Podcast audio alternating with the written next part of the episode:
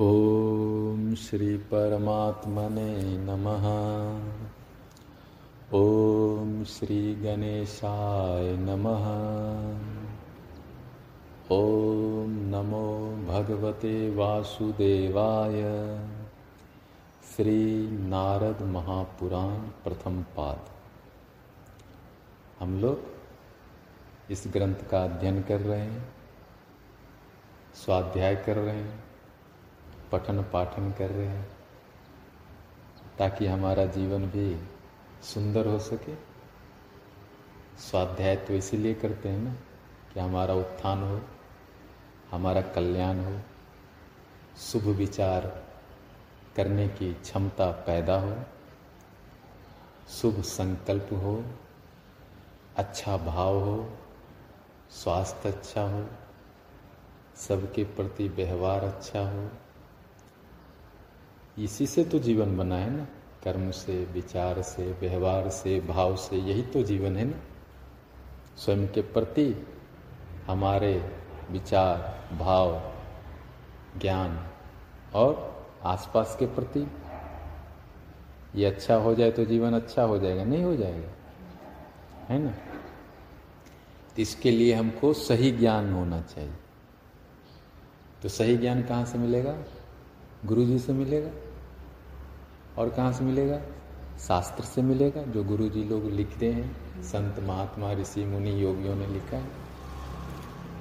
तो हम लोग ने नारद पुराण को चुना है और प्रथम भाग में हम लोग पढ़ पढ़ के थोड़ा समझने का कोशिश कर रहे हैं, है ना। तो कल हम लोग जहाँ से चर्चा समाप्त किए थे वहाँ से आगे बढ़ते हैं।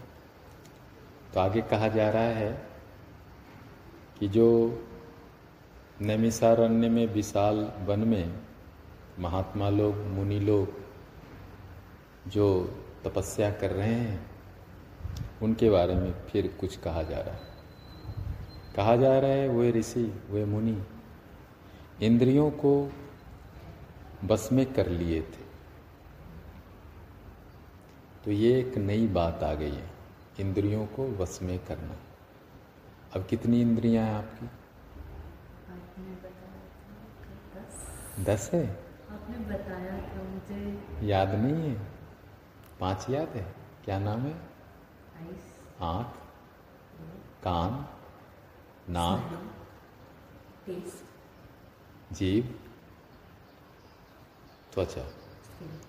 तो ये पांच को हम ज्ञान इंद्रियां बोलते हैं। ज्ञान इंद्रियां मतलब वह इंद्रियां जिससे हम ज्ञान बाहर से लेते हैं और मन को देते हैं। जैसे आंख बाहर देख के मन को बताता है मैंने यह देखा, कान सुन के बताता है अरे मैंने यह सुना, नाक सूंघ के बताता है अरे ये तो अगरबत्ती का सुगंध था, जीभ टेस्ट करके बताता था अरे चाय तो बड़ी मीठी थी, और त्वचा किसी चीज़ को छू के बताती अरे ये तो गर्म था, ठंडा था। तो ये पांच इंद्रियां, त्वचा, नाक, जीभ, आँख, कान, ये सब आपको ज्ञान बाहर का भीतर देते हैं, ज्ञान देते हैं। तो ये ज्ञान इंद्रियां हो गई। पांच और इंद्रियां हैं जिससे हम काम करते हैं। प्रकृति ने हमको काम करने की भी शक्ति दी है। हाथ से हम कुछ काम करते हैं, खाना बनाते हैं, सफाई करते हैं, हाथ से कुछ काम कर सकते हैं, सृजन कर सकते हैं, टेबल बना सकते हैं, कुर्सी बना सकते, कपड़े बना सकते, खाना बना सकते। तो हाथ भी एक इंद्रिय है काम करने की, इसको कर्मेंद्रियां बोला गया। ऐसे पांच कर्मेंद्रियां। पैर है, इससे चल सकते, दौड़ सकते, नाच सकते। जबान है, वाणी, बोल के हम आपको कुछ समझा रहे हैं, यह भी एक कर्मेंद्रिया है।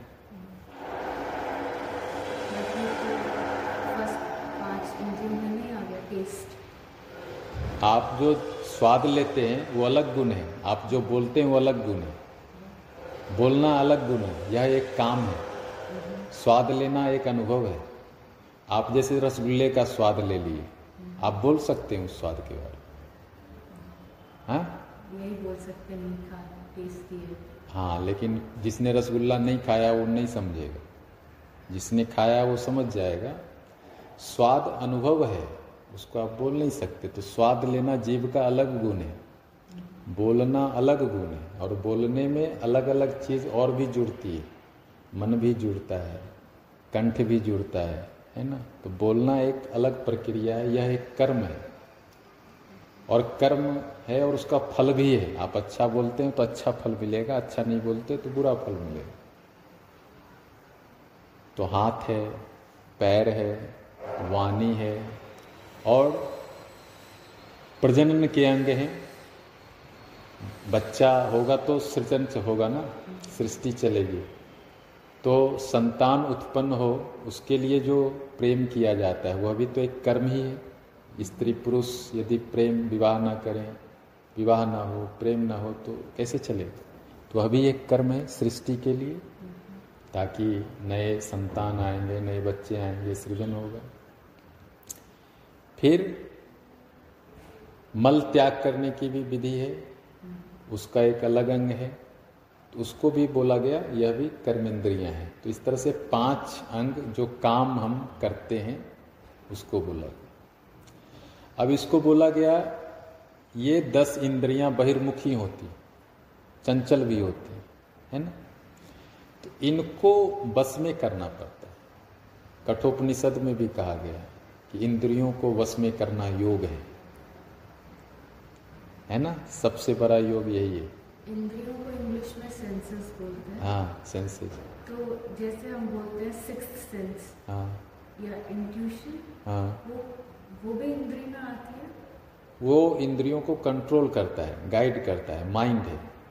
सेंस, इंट्यूशन या सिक्स्थ सेंस जैसे हम बोलते हैं, हाँ, उसको बोलते हैं इंट्यूशन। जो कोई प्रेरणा आपको भविष्य की आती है या कोई ज्ञान अचानक से हो जाता है। मान लो आपने किसी के बारे में सोचा और वह व्यक्ति आ गया, तो मतलब आपको प्रेरणा हुआ कि वह व्यक्ति आने वाला है। तो लेकिन इसको हम इंद्रियों में नहीं गिनेंगे, ये साइकिक पावर्स हैं। ये योग से आप डेवलप कर सकते हैं, साधना से कर सकते हैं, ध्यान से कर सकते हैं। आम लोगों के पास ये नहीं। हम जो चर्चा कर रहे हैं आम लोगों की कर रहे हैं, है ना। सिक्स्थ सेंस उसका काम करता है जो थोड़े साधना करते हैं या पूर्व जन्म के कुछ संस्कार हैं, पूर्व जन्म में साधना किए तो इस जन्म में वो सिक्स्थ सेंस से भविष्य बता सकते हैं, भूत बता सकते हैं, किसी भी समस्या का समाधान बता सकते हैं। लेकिन वो सबके लिए नहीं है, सबके पास, लेकिन सब उसका यूज नहीं कर सकता है। तो सब भगवान का ही अंश, लेकिन सब दुखी है। तो सीड रूप में ईश्वर का अंश तो हमारी आत्मा में है। इसी तरह से इंट्यूशन को अवेलेबल सेंसेज में नहीं काउंट कर सकते, लेकिन हाथ पैर को तो कर सकते हैं। हाथ पैर तो सबके हैं, सब कुछ ना कुछ हाथ पैर डुला रहा है, सब आंख से देख रहा है। तो इसीलिए पांच ज्ञानेंद्रियां और पांच कर्मेंद्रियों को ही गिनते हैं। सिक्स्थ सेंस वह दुर्लभ है, साधक के लिए है या जो पूर्व जन्म के संस्कार हैं उनके लिए है, है ना, इसीलिए उसको नहीं देते। तो इंद्रियों को बस में कर लिया था, मतलब यदि हमारे जीवन में अध्यात्म चाहिए, योग चाहिए, तो एक चीज़ हमको सीखना पड़ेगा, अपने इंद्रियों का संयम। अपने इंद्रियों को खुली छूट नहीं दे देना कि च्युइंगम खाते रहो। उस पर सोचना है कि च्युइंगम हम खाते हैं, खाइए, मैं मना कहाँ कर रहा, लेकिन उस पर तनिक चिंतन करना है कहीं ये इंद्रियों का विलास तो नहीं। क्योंकि चबाने को आप हर्रे भी चबा सकते हो, आयुर्वेदिक फ्रूट है, आप वो चबाएंगे तो आपका पेट अच्छा होगा। आप नीम का दातुन भी चबा सकते हैं, आपके दांत और मसूड़े अच्छे होंगे, है ना। चबाने के लिए आयुर्वेद में बहुत कुछ है, नीम है, बबूल है, हर्रे है, सौंफ है, लेकिन ये चबाएंगे तो लाभ होगा। और च्युइंगम चबाएंगे तो मुझे पता नहीं है कितना लाभ होगा, एक बात बता रहा हूँ। तो इसी को कहा गया इंद्रियों का संयम, कि छोटी छोटी बातों में हम इंद्रियों को छूट ना दे दें, क्योंकि आप छोटी छोटी बात में देंगे तो एक दिन वो बड़ी बात भी बोलेगा ये भी पूरा कर दो, वो डिमांड बढ़ाएगा। इसीलिए किसी भी इंद्रियों को खुली छूट नहीं देनी चाहिए, कोई भी इंद्रियों को छोटा से छोटा छूट भी मन दी, उसको आप हमेशा संयम में रखें। चाहे भोजन की इच्छा हो या भोजन प्रिय है तो कंठ तक भर लेते हैं, नहीं क्यों कंठ तक भर लें, आधा पेट खाएंगे, मिताहार करेंगे, अल्पाहार करेंगे, है ना। तो इसी को कहा गया इंद्रियों का संयम। दस इंद्रियों का संयम जो व्यक्ति सीख लेता है वही व्यक्ति साधक है, योगी है, ज्ञानी है, वैरागी है, मुनि है। क्योंकि इसमें बात हो रही है जो महात्मा लोग हैं, मुनि लोग हैं, तपस्या में संलग्न, उनके बारे में बताया जा रहा है। तो हम तपस्वी हैं या मुनि हैं या महात्मा हैं या बनना चाहते हैं या होना चाहते हैं, थोड़ी भी इच्छा है तो हमको क्या सीखना है, इंद्रियों का संयम। इंद्रियों का उपयोग उतना ही करना है जितना जरूरी है, उससे अधिक नहीं करना है। जितना खाना है खाएंगे, जितना सोना है सोएंगे, है ना, जितना चलना है उतना चलेंगे, है ना। तो ये चीज़ सीखना है। फिर ये लिख रहे हैं उनका भोजन नियमित था, ये तो हमको भी सीखना है नियमित भोजन करना है। भगवान श्री कृष्ण भी गीता में कहते हैं, बड़ा आश्चर्य होगा आपको सुन के, छठे अध्याय में वो बोलते हैं युक्ताहार विहारस्य युक्त चेष्टस्य कर्मसु युक्त स्वप्नावबोधस्य योगो भवति दुःखहा। योग क्यों करना चाहिए तो कहते हैं यहाँ भगवान की योग करना चाहिए ताकि जीवन के सभी दुखों का अंत हो जाए। दुख तो है, जीवन है तो दुख है, किसी किसी के पास तो पूरा फाइल है दुख का, खत्म नहीं होता है पढ़ना शुरू करे तो। लेकिन सभी दुखों का अंत हो सकता है योग से, मेडिसिन से तो नहीं होगा क्योंकि मेडिसिन की दुकान तो अब हर चौराहे पे है, फिर भी लोग बोल रहे दुखी ही। हॉस्पिटल भी लोग बोले हॉस्पिटल बन जाएगा बड़ा बड़ा तो दुख खत्म हो जाएगा, कहाँ दुख खत्म हो रहा। हॉस्पिटल जितने बढ़ रहे उतनी भीड़ बढ़ रही, दवाई जितना बन रहा है उतना और बनाना है, मतलब दवाई डॉक्टर हॉस्पिटल से दुख कम हो सकता है, खत्म नहीं हो सकता। लेकिन योग से कहा जा रहा है योगो भवति दुःखहा, योग से समाप्त हो सकता है।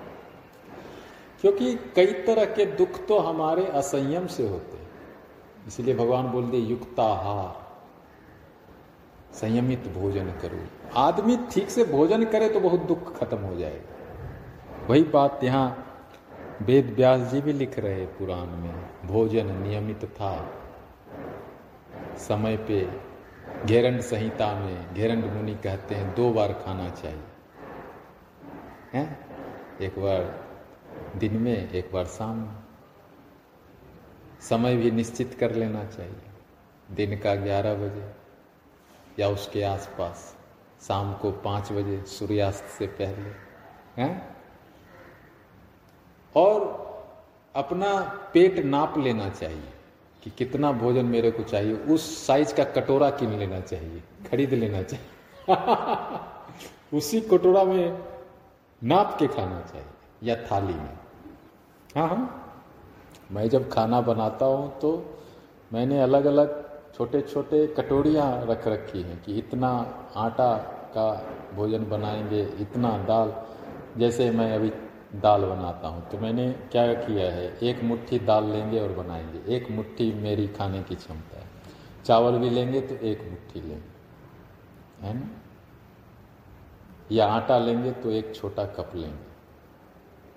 तो मैंने धीरे धीरे अपने पेट को नाप लिया, इतना ठीक है। तो हमारा आहार कितना ज़रूरी है, और हमारा काम भी डिपेंड करता है। मान लो हमको बहुत काम करना है फिजिकल, तो आहार थोड़ा बढ़ जाएगा। फिजिकल तो हम करते नहीं, आपको योग सिखाते हैं तो उसमें ज़्यादा भोजन की तो ज़रूरत है नहीं, बैठे रहते, आपको पढ़ाते, आप पढ़ते हैं, है ना। तो अपने कर्म के अनुसार, स्वभाव के अनुसार हम अपने भोजन को नियमित कर लें, समय से खाना। कुछ लोग बोलते हैं खाने का समय नहीं, अरे भाई तो खाने का समय नहीं है तो आप कर क्या रहे हो, बीमार हो जाओगे, कमजोर हो जाओगे। तो समय पे भोजन कर लेना चाहिए, नियमित शुद्ध भोजन, सात्विक भोजन, तुरंत का पका हुआ, बासी ना हो, गंध वाला ना हो, हाँ, ज़्यादा बहुत तीखा ना हो, ज़्यादा गर्म भी ना हो। भगवान श्री कृष्ण गीता में बनाए बताएं ज़्यादा गर्म, ज़्यादा तीखा, बासी, ये सब तामसिक आहार है। इससे आदमी बीमार हो जाता है, दुख पैदा होता है, जलन पैदा होता है। तो नियमित भोजन हो, समय पे हो, शुद्ध हो, शाकाहारी हो और शांतिपूर्वक खाना चाहिए। हड़बड़ हड़बड़ नहीं करना चाहिए कि पैर भी हिल रहा है, मोबाइल भी चला रहे हैं, किसी से बात भी कर रहे, किसी को टेक्स्ट भी कर रहे। अब इतना बिजी नहीं होना है कि पूरा ब्रह्मांड हमको ही चलाना है। ब्रह्मा जी नहीं बन जाएंगे कि पूरी सृष्टि तो मेरे सिर पे है, खाते समय व्हाट्सएप नहीं चलाएंगे तो सृष्टि कैसे चलेगी? अरे भाई चल जाएगी, आप नहीं थे फिर भी चल रहा है, आप नहीं होंगे फिर भी चलेगा, चल रहा है। बहुत लोग सोच रहे थे कि हम चले जाएंगे तो सृष्टि कैसे चलेगी, बड़े बड़े लोग चले गए, सृष्टि चल रहा है। सृष्टि चलाने वाला चला रहा है, आप चिंता ना रहे, आप भोजन कर लें समय पे, शांति से। तो इससे भी क्या होगा, शरीर स्वस्थ होगा, सुंदर हो, तभी तो साधना होगी ना। शरीर से ही तो साधना हो, शरीर तो साधना का विषय है। तो ये बात है, वे सच्चे संत थे और सत्य स्वरूप परमात्मा की प्राप्ति के लिए पुरुषार्थ करते थे। सच्चे संत थे, एक तो संत थे और सच्चे भी जोड़ दिए, मतलब संत भी झूठा हो सकता है, हाँ? संत भी असंत हो सकता है, संत भी सच्चा हो सकता है, है ना?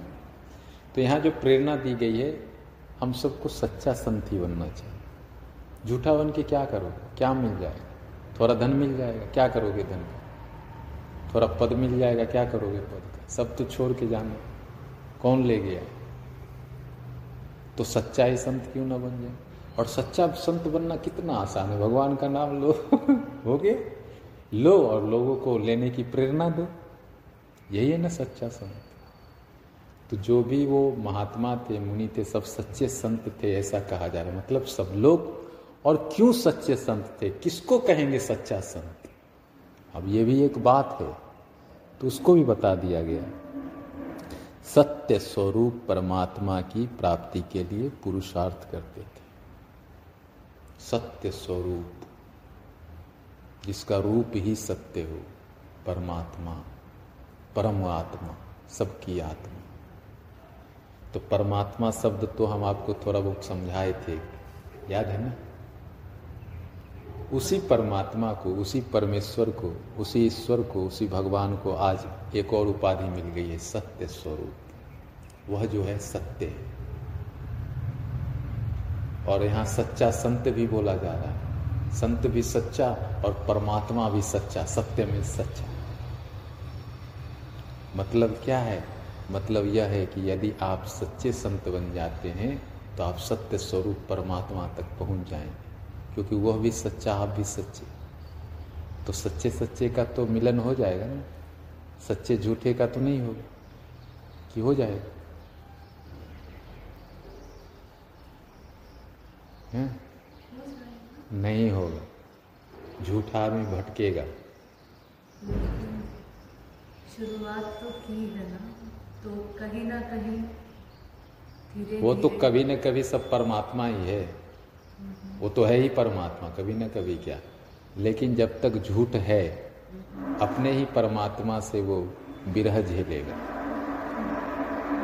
अपनी ही खुशी से विरह झेलेगा, अपने ही आनंद से वंचित रहेगा, क्योंकि झूठ उसकी मन को कहीं और लगा के रखेगा, माया में। माया महाठगनी घुमत फिरत परदेश, सब देश में माया है, परदेश में भी माया, और महाठगनी है, महाठगनी सबको ठग लेती है।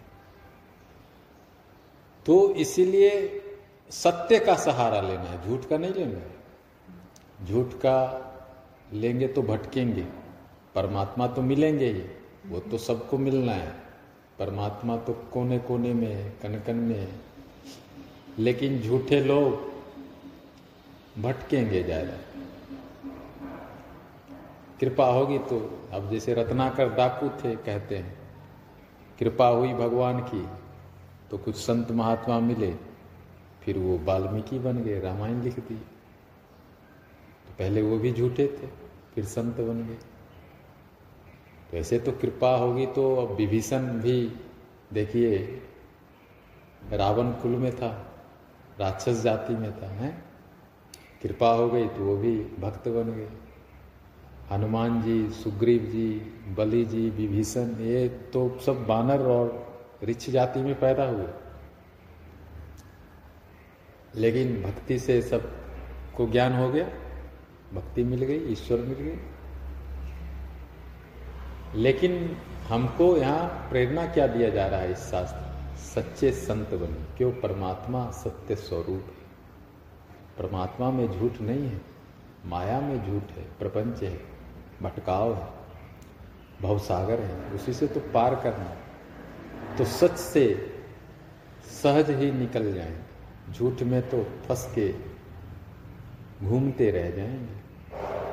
जब जब आप सच की बात करते हैं तो सच दूसरों से या सच खुद से? दोनों से, दोनों से, दोनों से। सच हर चीज में, बोलने में सच, सोचने में सच, देखने में सच, करने में सच, सब कुछ सच ही होना चाहिए, कोई झूठ कहीं नहीं होना। झूठ रखना क्यों है? क्या मिलेगा झूठ से? झूठ होगा भी कैसे, मतलब झूठ क्या होगा? झूठ होगा जैसे आपके पास कोई वस्तु नहीं है और आप अहंकार के लिए लोगों को बोलना शुरू कर दें, यह वस्तु मेरे पास है, ये भी झूठ है। मान लीजिए आपको कोई चीज़ नहीं पता है, लेकिन आप अपनी बड़ाई हाँकने के लिए बोलने लगे कि यह चीज़ मुझे पता है, तो ये ज्ञान का अहंकार है, वस्तु का अहंकार है, सौंदर्य का अहंकार है, अनंत प्रकार के अहंकार हैं। अहंकार लोगों से रोज ही झूठ बोलवाता है। अहंकार सबसे बड़ा झूठ है। आप हैं कौन? आप तो कुछ नहीं हैं, आए हैं एक्सपायरी डेट लेके, जाना है। जब तक आप हिसाब किताब करेंगे डेट आ जाता है जाने का।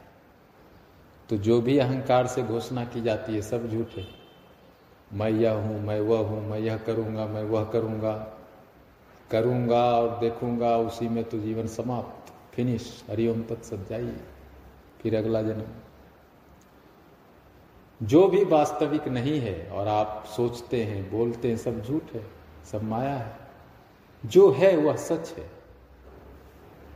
जो है और एक ही चीज है, ईश्वर है। इसलिए ईश्वर को आगे सत्य स्वरूप, सदा से है, सदा रहेगा, सदा है। लेकिन उस सत्य स्वरूप परमात्मा को जानने के लिए, समझने के लिए फिर बोलते हैं पुरुषार्थ करना पड़ेगा, श्रम करना पड़ेगा, क्योंकि भीतर बाहर इतना माया का जाल है कि आपको झूठ भी सच दिखने लगेगा। अभी जैसे विज्ञापन चलता है, चलता है टीवी पे, अखबार पे, अब कैसा कैसा झूठ दिखाते हैं उसमें। ऐसे दिखाते हैं शराब की बोतल की जैसे पीने से आपको अमृत मिल रहा है, ऐसे दिखाते हैं। अब कितना बड़ा झूठ है। मैंने आप देखिए विज्ञापन अलग अलग तरीके का, मैं उसमें डिटेल में नहीं जाना चाहता, लेकिन सारे करीब करीब विज्ञापन जो नहीं है वही बताते हैं। हो सकते एक दो सच्चे भी हों, मैं नहीं बोल रहा सारे विज्ञापन झूठे हों, लेकिन बढ़ा चढ़ा के नहीं बोलते। आपको नहीं लगता कहीं कहीं कि ज़्यादा ही कुछ बोल दिया? हाँ, कोई शैम्पू का प्रचार देख लीजिए आप, कोई साबुन का देख लीजिए, कोई क्रीम का देख लीजिए, वो तो बोलेंगे कि आपको जो है सो है सुंदरता के परम पैगाम पे पहुंचा देंगे यदि आप उस कंपनी का, उस ब्रांड का यह वस्तु उपयोग करते हैं। लेकिन क्या वो होता है? प्रचार है, जाल है, लोग फंसते हैं। तो मैं नहीं बोल रहा, ठीक है, व्यवसाय है, सब चलना चाहिए, सबका रोजगार है, होना चाहिए। तो हम बात कर रहे हैं कि हमको सच्चा संत बनना है, सच्चाई लानी है जीवन में, तभी हम उस सच्चे परमात्मा से मिलेंगे। उसके लिए पुरुषार्थ करना है। पुरुषार्थ क्या करना है? झूठ को छोड़ना है। झूठ का डिंग हाँकने का जो बिजनेस है वो बंद कर देना। डिंग नहीं हाँकना है, झूठ नहीं बोलना है, झूठ नहीं सोचना है, झूठ बात भी नहीं करना है, गप भी नहीं करना। जो सत्य है जीवन का वही बोलना है, वही सुनना है। भले करवाओ, कभी कभी कड़वी दवाई भी काम करती है, नहीं मीठी दवाई नहीं काम करती। झूठ तो सदा मीठा है। मैं आपको दो चार झूठ बोल दूं तो आप खुश हो जाएंगे। वैसे तो आपको मैं सच भी बोलूंगा आप खुश हो जाएंगे क्योंकि आप खुश ही रहते हैं। लेकिन प्रयास क्या करना है? सच का। हाँ, कभी कोई झूठ सच करवा हो तो नहीं बोलना चाहिए, उसको छिपा के रखना चाहिए। जरूरी नहीं है कि आप सबको कड़वी गोली खिलाएं। होम्योपैथिक कैसा अच्छा रहता है, मीठा मीठा गोली। दवाई तो वो भी है, तो वही करना है, मीठा भी बोलना है। सत्यम ब्रूयात प्रियम ब्रूयात, ये हमारे संस्कृत में श्लोक है। सत्य तो बोलो ही बोलो, जो प्रिय है वह भी बोलो, जो करवा है वो नहीं बोलो।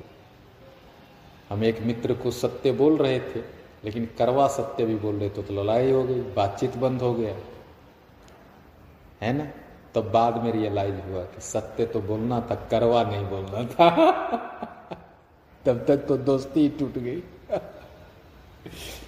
तो सत्य बोलना है, मीठा बोलना है, ये इस सज्जनों का काम है, है ना। ये चीज यहाँ पे समझाया गया है। आदि पुरुष सनातन भगवान विष्णु का वे बड़ी बड़ी भक्ति से यजन पूजन कर रहते रहते थे। आदि पुरुष सनातन भगवान विष्णु। आदि पुरुष मतलब जो सबसे पहले। भगवान शिव को बोलते हैं आदि गुरु, पहले गुरु बोलते हैं। आदि योगी, पहले योगी।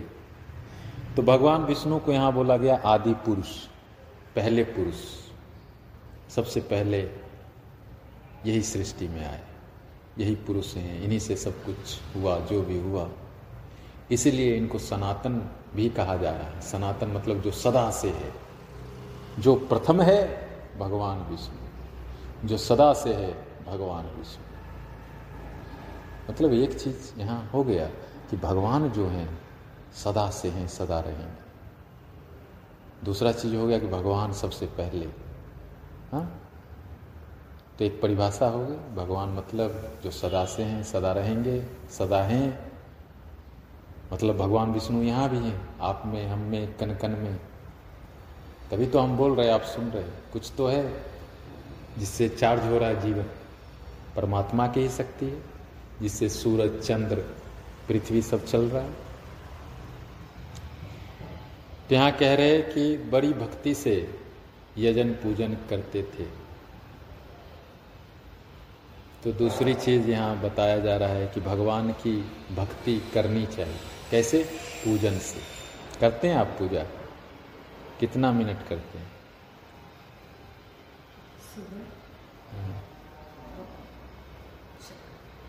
दीपक तो मैं जलाती हूँ सुबह और शाम। पूजा के लिए मैं सुबह बैठती हूँ। हाँ, पूजा करिए। यहाँ बताया जा रहा है बड़ी भक्ति से, थोड़ी बहुत भक्ति से नहीं, बड़ी भक्ति से। देखिए, शास्त्र की जो बातें हैं हमारे लिए ही है, हमको ही सिखाने के लिए तो लिखा गया है। तो हमको सीखना है कि नहीं सीखना? सीखना है ना। तो भगवान की भक्ति, बड़ी भक्ति करना है। कैसे? पूजन से, यजन पूजन से। मतलब हमको पूजा करना चाहिए, इससे भक्ति होती है, इससे भगवान प्रसन्न होते हैं और इससे हमारा कल्याण होता है। सुबह शाम जब भी आपको समय है, पाँच मिनट ही समय है। अरे कुछ नहीं, एक दिया जला लिए, एक अगरबत्ती जला लिए, एक धूप जला लिए, थोड़ा जल चढ़ा दिए, हैं जो भी आपके पास है, कुछ प्रसाद भोजन बनाए भगवान को चढ़ा दिए, कुछ फल फूल है चढ़ा दिए। यही ना भगवान गीता में, पत्रम पुष्पम फलम तोय, जो भी मुझे श्रद्धा से चढ़ाते हो हम लेते हैं। पत्र मतलब क्या हुआ पत्ता, पुष्प मतलब क्या हुआ फूल, फलम मतलब फ्रूट्स, हाँ तो यम मीन्स पानी। अब इतना तो हम पूजा में चढ़ा ही सकते हैं, है ना। तो इसी को कहा गया पूजा, जो भी हम श्रद्धा से, भक्ति से, प्रेम से, शुद्ध भाव से भगवान को अर्पित करते हैं, भगवान लेते हैं, प्रसन्न होते हैं और उससे हमारे जीवन में कल्याण होता है।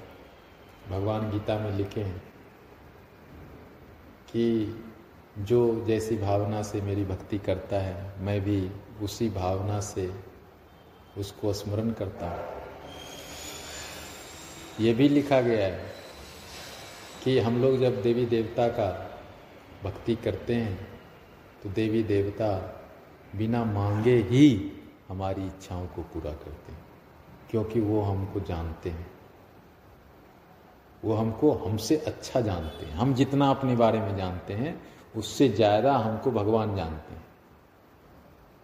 हम तो इतना ही जानते, वो हमारा पास्ट भी जानते, वो हमारा फ्यूचर भी जानते, कल क्या होगा वो भी जानते, परसों क्या होगा वो भी जानते। तो भगवान सब जानते हैं, तो भगवान जो सब जानता है वही तो मदद कर सकता है, नहीं जो सर्वशक्तिमान है। तो हम भगवान से मदद ले सकते हैं, कैसे? भक्ति से पूजन करना होगा, सीखना होगा, है ना। तो चलिए आज इतना ही, फिर कल और हम लोग स्वाध्याय करेंगे, पठन पाठन करेंगे और और कुछ इस महापुराण से सीखने का और जीवन में ढालने का प्रयास करेंगे। तब तक के लिए ओम श्री परमात्मने नमः, ओम श्री गणेशाय नमः, ओम नमो भगवते वासुदेवाय।